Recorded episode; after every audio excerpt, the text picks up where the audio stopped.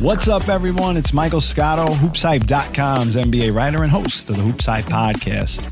After winning the NBA Finals, the Golden State Warriors entered the new season with several question marks, including whether Jordan Poole will agree to a contract extension, how the team will respond to the Draymond Green incident, and what's next for the future of Andrew Wiggins in a contract season. With that in mind, I'm joined by one of the best beat writers in the business, Golden State Warriors beat writer Anthony Slater of The Athletic, one of my former colleagues at the publication. And he's going to join me to discuss the latest updates on those topics and more. Anthony, how's the road treating you so far? You know, a little bit bumpier than normal preseasons, right? Especially for a defending champ. This is supposed to be like a celebratory time, but uh, it, it, it turned a little rocky in the preseason. Yeah, you know, it's kind of ironic. Draymond, you talk about Rocky. Draymond Green kind of looked like Rocky Balboa out there throwing that right hook. Yeah. Um, I mean, like Anthony, you know, you were there too when Draymond and, and Kevin Durant had their own situation. Um, obviously, this is a different situation. That there was uh, a physical element to this with the punch. Yeah. Um, what I'm curious, Anthony, is how is this situation between J- Draymond Green and Jordan Poole viewed differently within the organization than the Kevin Durant and Draymond Green situation? Because here he doesn't get suspended. Yeah, um, I think that uh, they actually viewed it, it, it. might surprise you to hear this, but they actually viewed this one worse um, than, than, the Durant one because of you know you mentioned the, the physical nature of it, but um, the timing of it has made it so it feels like it's been a lesser punishment because because Draymond they were playing a back to back. You know they were playing in L.A. You know when the Durant situation happened, and the next night at home uh, against the Hawks, and they suspended Draymond for a game partly because that was literally the next day and they were still trying to sort through the aftermath. The, the timing of this in the preseason allowed them to basically tell Draymond Green to stay away from the team for a week. He actually technically missed two games um, and, and, allowed them to sort through it with much more time and space. And then, uh, you know, he, as I'm talking to you, he's, he's getting reintegrated back into practice today. Um, so it, there's actually further space away, and in a sense, I mean, even if it isn't hasn't been officially called a suspension, he kind of was suspended for a week, missed two preseason games, um, but also if you really want to compare and contrast the situations, it's just it, it's at a different arc of their uh, franchise where I think Draymond Green's future more than anything else with the organization has been thrown into much deeper question with with obviously his contract situation coming up. And um, i think even though you know sure he may not have lost a game check or he may not have lost a regular season game i think he has put his future with the warriors much more in peril than he ever did with the durant situation you know anthony you bring me kind of to my next point when you talk about Draymond's future long term with the Warriors. There's obviously been some rumors circulating out there about Draymond and the Los Angeles Lakers. Um, obviously, he has a relationship with LeBron James. Uh, some in the Warriors organization I've spoken to aren't concerned about it. Uh, they are not, just making sure that there was no uh, miscommunication there. Uh, they they aren't concerned about it. Uh, there's a belief from some around the league it could be a negotiating tactic to get more money in extension talks with the Warriors. And, you know, maybe LeBron is trying to weaken uh, the competition in the West. The Lakers have always been connected to star players like Draymond Green we, and, and Kyrie Irving as well, looking ahead to next summer's offseason. With that in mind, Anthony, like, what is your stance on these Draymond Green to the Lakers rumors. Do you believe there is any truth to the Draymond Green to the Lakers rumors or speculation, however you want to phrase it? Well, he has a player option for the following season after this. I believe it's around 27 million.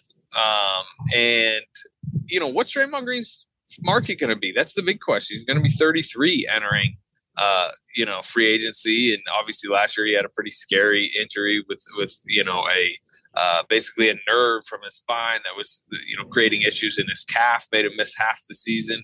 Uh, I I don't know what and, and and the Warriors I think are are kind of in a wait and see mode of uh, if he did test the market, what kind of deal would he get? It would it be better than anything either the Warriors can offer or that player option that's available to him to come back. Also, the Warriors, as as you know, we've written plenty about, have these massive tax bill issues coming up where the amount of tax money if they paid everybody, and I'm including a you know a Wiggins extension, a Poole extension, which I do expect at some point soon, and if Draymond you know stayed on on his uh, you know I guess hefty salary. We're talking about a tax bill that goes in like past 500 million for a an organization that has pretty outwardly said they don't even want to go past 400 million. They've already set NBA records in the 300, you know, 70, 380 million range. So one of these contracts you think, you know, has to get off the books. You know, I think maybe if you took me back a year, I thought it might be an Andrew Wiggins. Um, but he played himself. I think you know into a deeper plans of their future. So especially with what went on this week, you start to look at, at, at kind of the future of Draymond Green, and then you know what options he feels like he might have outside of the Warriors. You mentioned one of them. I get directly to the Lakers one. I mean, he has a deep history now with Klutch. I mean, that's just you know, Rich Paul is his agent at this point. Um, so that that is, and, and, the Lakers should be able to, with Westbrook coming off the books, create a, enough cap room to at least give him a reasonable deal that he would like. So sure, that they have to be considered a threat in this situation. But from a basketball fit, and Draymond is a basketball junkie. You know, Anthony Davis, LeBron James, and Draymond Green, like the spacing issues. Like I, to me, like a Kyrie Irving type, a scoring guard type who can really shoot it and fill it up makes more basketball sense. But if Draymond's looking for a way to a next big contract and he does not feel like it's coming from the Warriors, I'm not saying that's the case at this point, but obviously I think both sides are looking around right now because of everything that's going on. Um, if the Lakers are the only, you know, option, th- then maybe that is something they explore. But I think we're a far way uh, away from that. Yeah, I mean, you always see interesting names. I think some people would like also speculate. Oh, I wonder if like, um, you know, because he went to Michigan State, would Detroit have any interest as they're trying to hasten the uh, rebuilding curve there? But this is all like speculative stuff for down the line. To me, I agree with you as far as the Kyrie Irving assessment that he'd be a better fit theoretically for the Lakers. Um, and when it comes to Draymond Green and you know his option for next season, uh, my thought process is uh, I would think he could get more than that. Maybe on a shorter deal, though. But this is his last chance to get a really big payday, as you mentioned, given his age. Um, and, and so to me, Draymond's been an integral part of that core that's gotten them these four titles. So, uh, where is the line in the sand there? Can they maybe get to uh, a larger extension, somewhat like James Harden did with the Sixers, and then come back to it? You know, time will tell there. Um, I, uh, last thing I want to ask you about the uh, incident was a little bit of a two parter. One, were there people in the organization that wanted to suspend Draymond? And two, I don't think this gets talked about enough. How does Jordan Poole feel about this incident? We've heard nothing. Yeah, uh, one by one there. Uh, I mean, suspension was was bandied around plenty day of in in the aftermath when the video came out, and there was more people in the organization who hadn't even actually seen the punch yet, who saw it, like, "Oh, this might have been, you know, uh, more violent than, than, than we even imagined. Um, so it was discussed. And again, I mean, in some people's opinion in the organization, like he kind of was, you know, he missed two games, he missed a week of camp. Um, but uh, they've really allowed the players to be at the forefront of punishment and reintegration of Draymond. And, and the conversations have been very, Steph Curry's been very involved. Kevon Looney's been very involved. Andre Iguodala, this is basically his role on the team at this point, uh, is to solve situations like this, you know.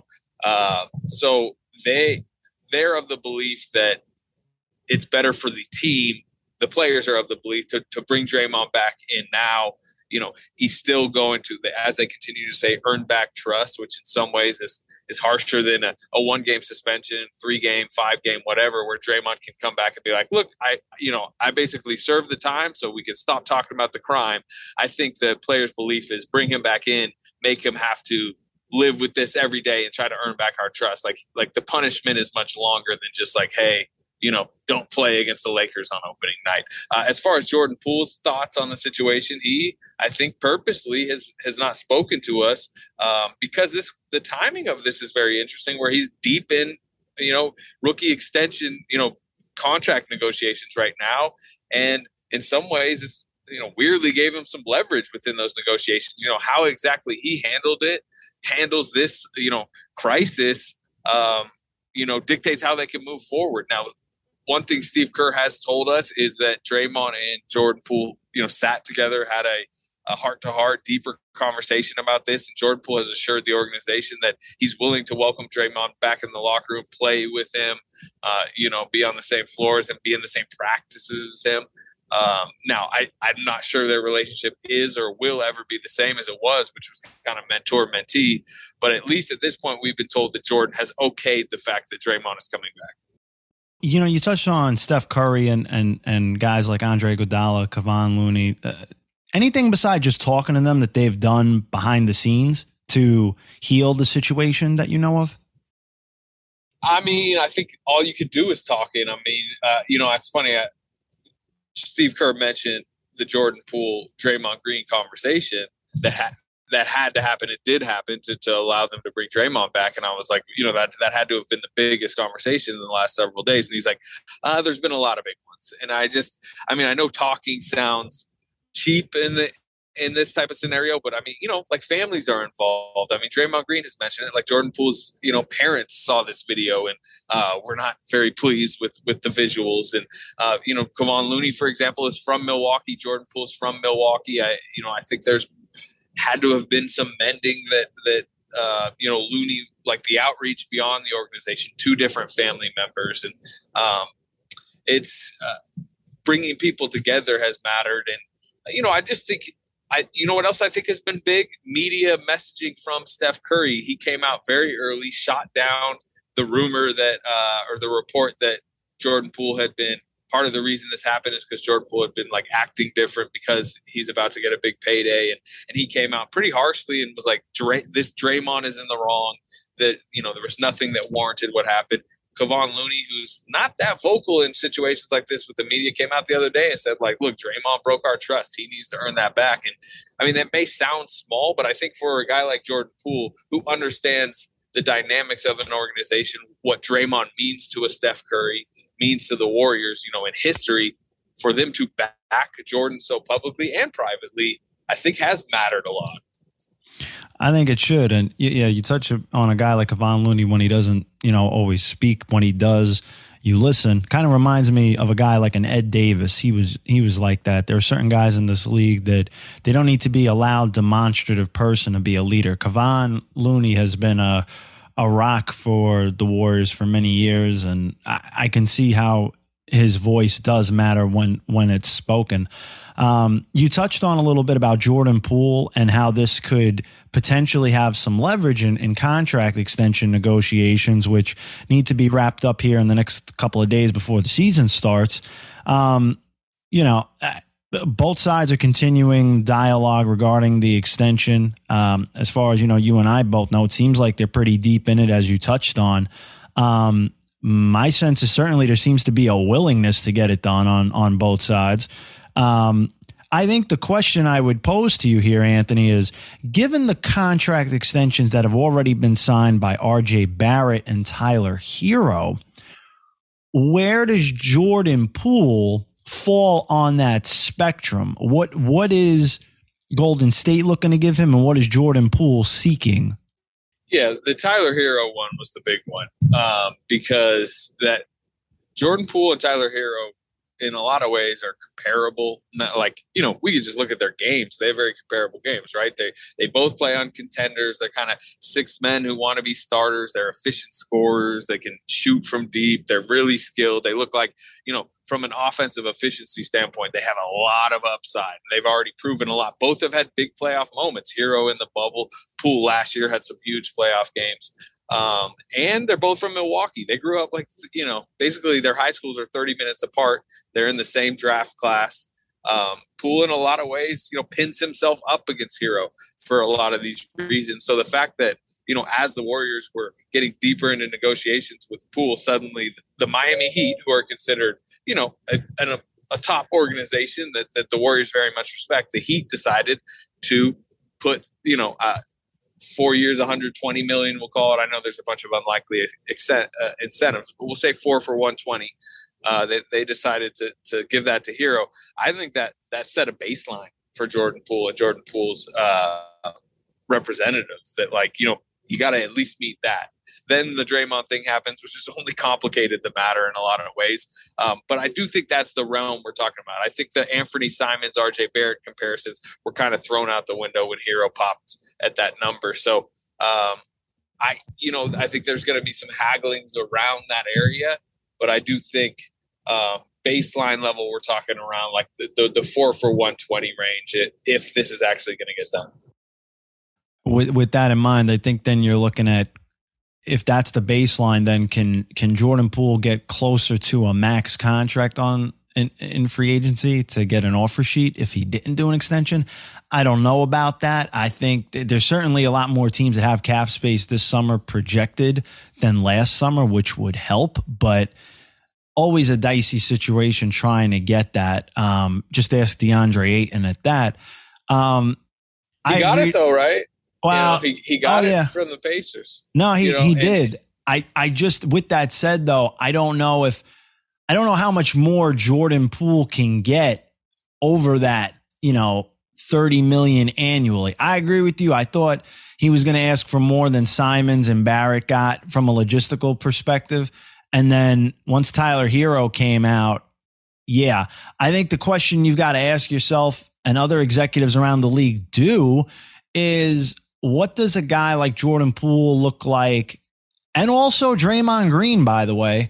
What do those guys look like outside of the Warriors system and the core of the Warriors?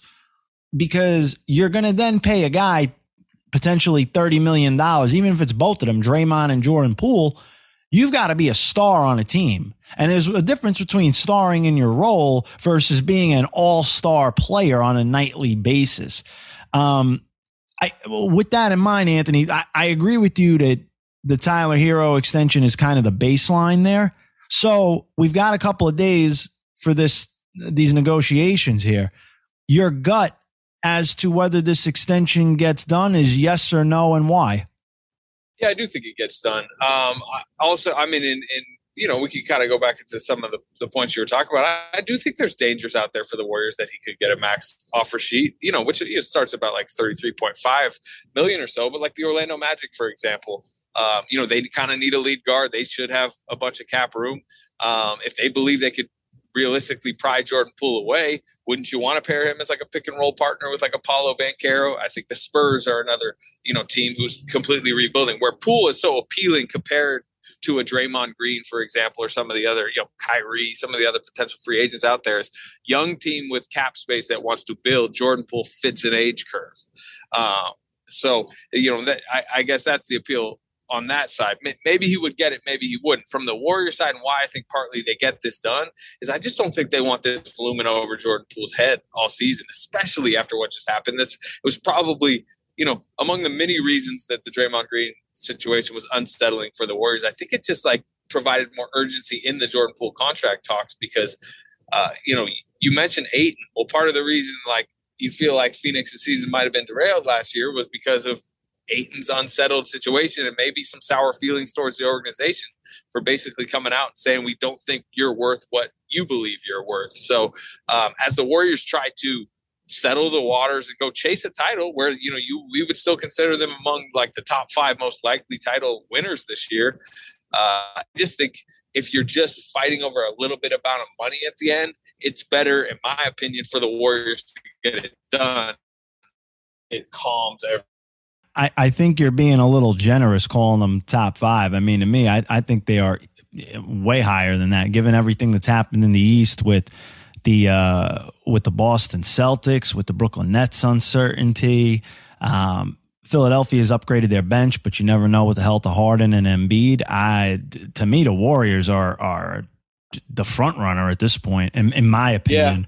And when I look at Phoenix too, you know, Ayton got paid but it wasn't the way like he wanted to. And you know, you can say that things are kumbaya and fine and dandy.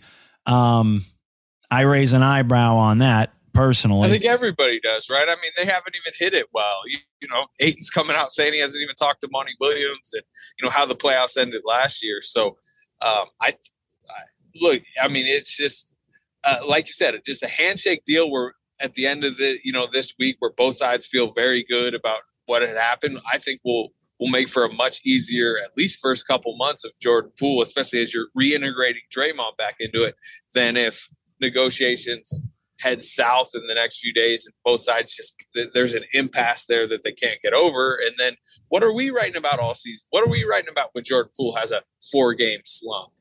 You know we're writing about you know and asking in press conferences like you know is the are you feeling the pressure of, of you know uh, your upcoming free agency? You know how do you feel about the organization not paying you blah blah blah. So uh, i'm not saying that you you have to pay way more just because you don't want that storyline in your locker room but it's certainly got to be a factor and and you also touched on earlier about you thought maybe when you were trying to figure out who was going to get a contract and who wasn't before last year, the regular season and the playoffs, you thought maybe Andrew Wiggins might be the guy that was the odd man out.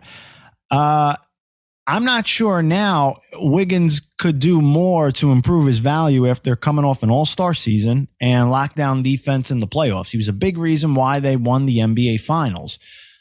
What is the likelihood, in your opinion, that Andrew Wiggins does an extension with the Golden State Warriors um, as well?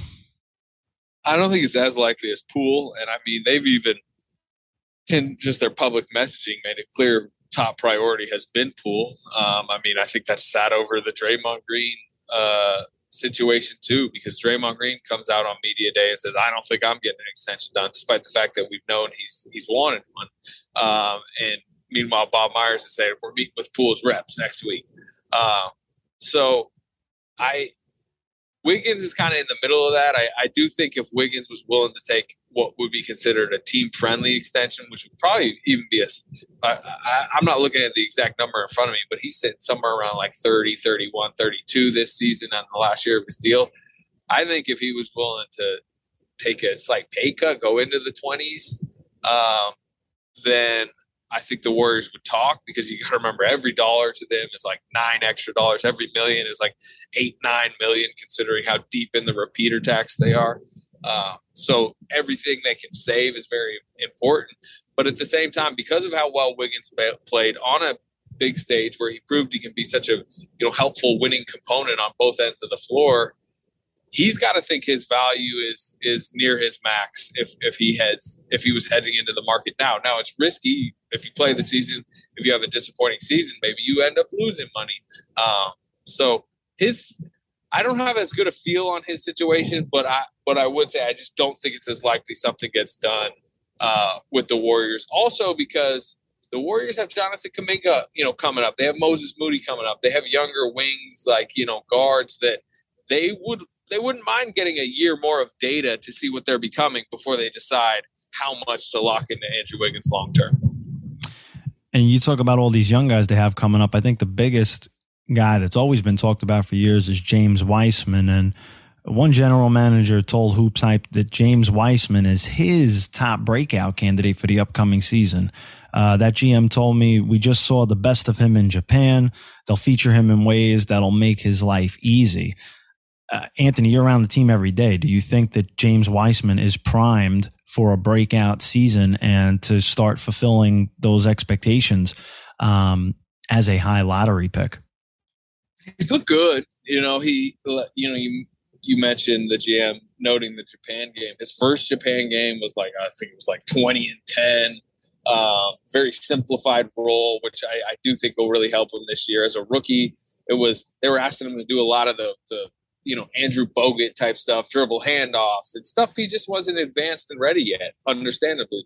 For by the end of his rookie year, right before he got injured, um, he was doing a lot more pick and roll, and they're clearly going to do that more with him this year in a second unit that's going to include Poole, it's going to include Donte DiVincenzo, guys that can get him the ball better than Kelly Oubre, Kent Bazemore, the guys he played with alongside much his rookie year. So I do think environment will be better for him. He also looks just he looks like the game slowed down a bit. He made a few nice passes in the third preseason game. um, the other day where uh, you know he's hitting a guy off some split action. He had a nice bounce pass to JaMychal Green, who was cutting for a dunk, and it's like you, he just never saw those passes or was even patient enough to allow the action to move around him to, to, to make those passes as a rookie. So that just tells me the brain is in a better spot. Like, yes, he's been away and we haven't seen him for a year and a half, but he has spent that year and a half watching Kevon Looney, being deep part of uh, you know playoff scouting meetings and and everything. So I you know I, I don't know. I'm not about to say he's going to like win most improved player of the year or be, you know, the league's best breakout candidate. But I do think in the simplified role I mentioned, backing up Looney, um, he, you know, on a team that, you know, they have prioritized his development. They've hired uh, Milojevic, who is, you know, uh, Nikola Jokic's coach from back in uh, Serbia for, for such a long time.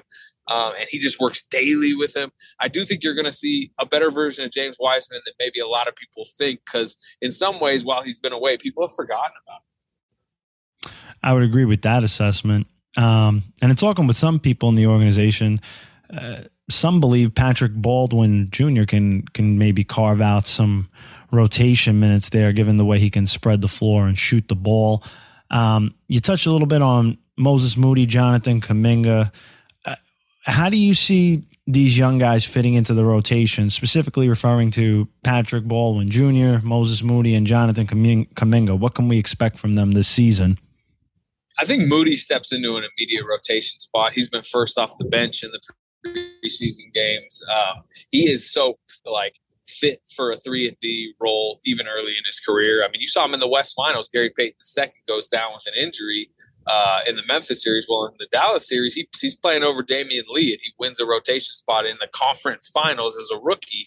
Um, and he's entering this season, I think, basically locked up. You know, a, a, a pretty hefty, you know, near twenty minute per night uh, slot. Kuminga's is a little bit more up in the air because his fit is a little bit tougher. He can do some stuff defensively that they really like, particularly in switching environments. They think long term he can like kind of an elite individual wing defender, but he also, you know, he has goals of being, you know, a high usage small forward who takes a bunch of threes and, you know, handles the ball. And the Warriors don't really need that on this team, especially in their Steph Curry ecosystem. So a lot of what he does best offensively is kind of James Wiseman's role. So it's tough to fit Kuminga and Wiseman together uh, in in similar lineups, which I think makes his uh, minute allotment a little bit trickier for Steve Kerr. He's still going to play plenty. It's just it's just tougher than Mo- Moody fits into almost any lineup you put him out there with. Uh, as far as Baldwin goes, I think he's going to play a lot in Santa Cruz. Uh, you know, uh, they he did he's hit I think four or five threes during one of the Tokyo games. He does look smooth. He's even kind of as a as a tall six foot ten shooter reminded me a little bit of uh, Michael Porter Jr. Just the way he looks and how smooth the uh, I guess the the the shot uh, form looks like right now. But body's still, a, you know, kind of far away. He spent the summer rehabbing a bad ankle that that uh, really impacted his college uh, situation. Where I think they really want to play it slow with him. So I think expect to see him a lot in Santa Cruz, and then kind of get cameos as a rookie. And if, but if it goes all all well, they do like his long term outlook. Last one for me, Anthony. I mean, uh, you know, Steph Curry's got a nice long term contract where he's on pace to finish out his career as a as a Golden State Warrior curious your take on the future of Klay Thompson, uh, given the fact that he's got two years left on his deal, um, and he just came back, and, and, and we saw flashes of the old Klay Thompson. What do you think his long term future is with the Golden State Warriors at this point? Yeah, it's interesting. He's actually extension eligible right now too. He's the fourth of these four really big pillars uh, that could have come calling for a contract, and he just like that hasn't really happened. You know, there's been no buzz about that. You know, he's on a big, big deal. I mean, he's around 41 this year. Yeah, I think what, like 43, 44 in the last year of his deal, which will be the following season.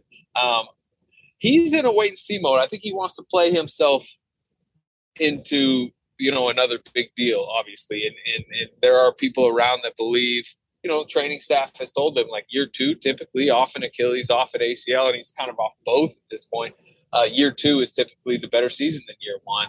Uh, he had he had a good finals. You know, he actually defended better than he had during the entire playoffs. During the finals, he will tell you more than anyone, hey, I was second in the playoffs and made threes. So the shot is still there. There's not as much burst, uh, you know, on his side to side offensive moves or can't defend the Ja Morants of the world nearly like he used to when he was 27, 28, just because the lateral quickness has been sapped by the injuries. Um, but I still think he's a really good player that uh, is a is a local legend. That's the other thing. I mean, like this this fan base, and it is a loud, active fan base, does not want to see Klay Thompson ever wearing another jersey. I don't know how much that'll play into negotiations, um, but they they're so far away from him being a free agent, and I know it's it's only two seasons away, but because there's so many big decisions that have to happen beforehand with Poole, with Wiggins, with Draymond, I think they're in wait and see mode, especially because they're like, what will Klay Thompson look like?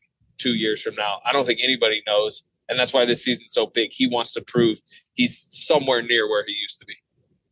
With that in mind, Anthony, I'd be surprised if they got an extension done at this point. I don't think it's a pressing matter right now. And to your point, both sides, Klay is going to want to play better, and the Warriors are going to want to see uh, more from him before doling big bucks out his way. Um, I appreciate you joining me, brother. Always insightful, and I'm looking forward to your coverage of the regular season. You know, for crying out loud, you've already had a lot to cover now. Wait till the games actually start. I know, I know. Never dull around here. No, for sure. But uh, folks, that's why you got to keep up with Anthony's work at the Athletic. Um, I also want to thank everyone else for tuning in. If you want to hear more episodes of the Hoops Hype podcast with guest appearances from NBA players, coaches, executives, and media members like Anthony Slater, you can like and subscribe to it on Spotify, Apple Podcasts, and anywhere else you listen to podcasts. You can keep up with my tweets on Twitter at Mike A. Scotto. Make sure you're following Anthony too.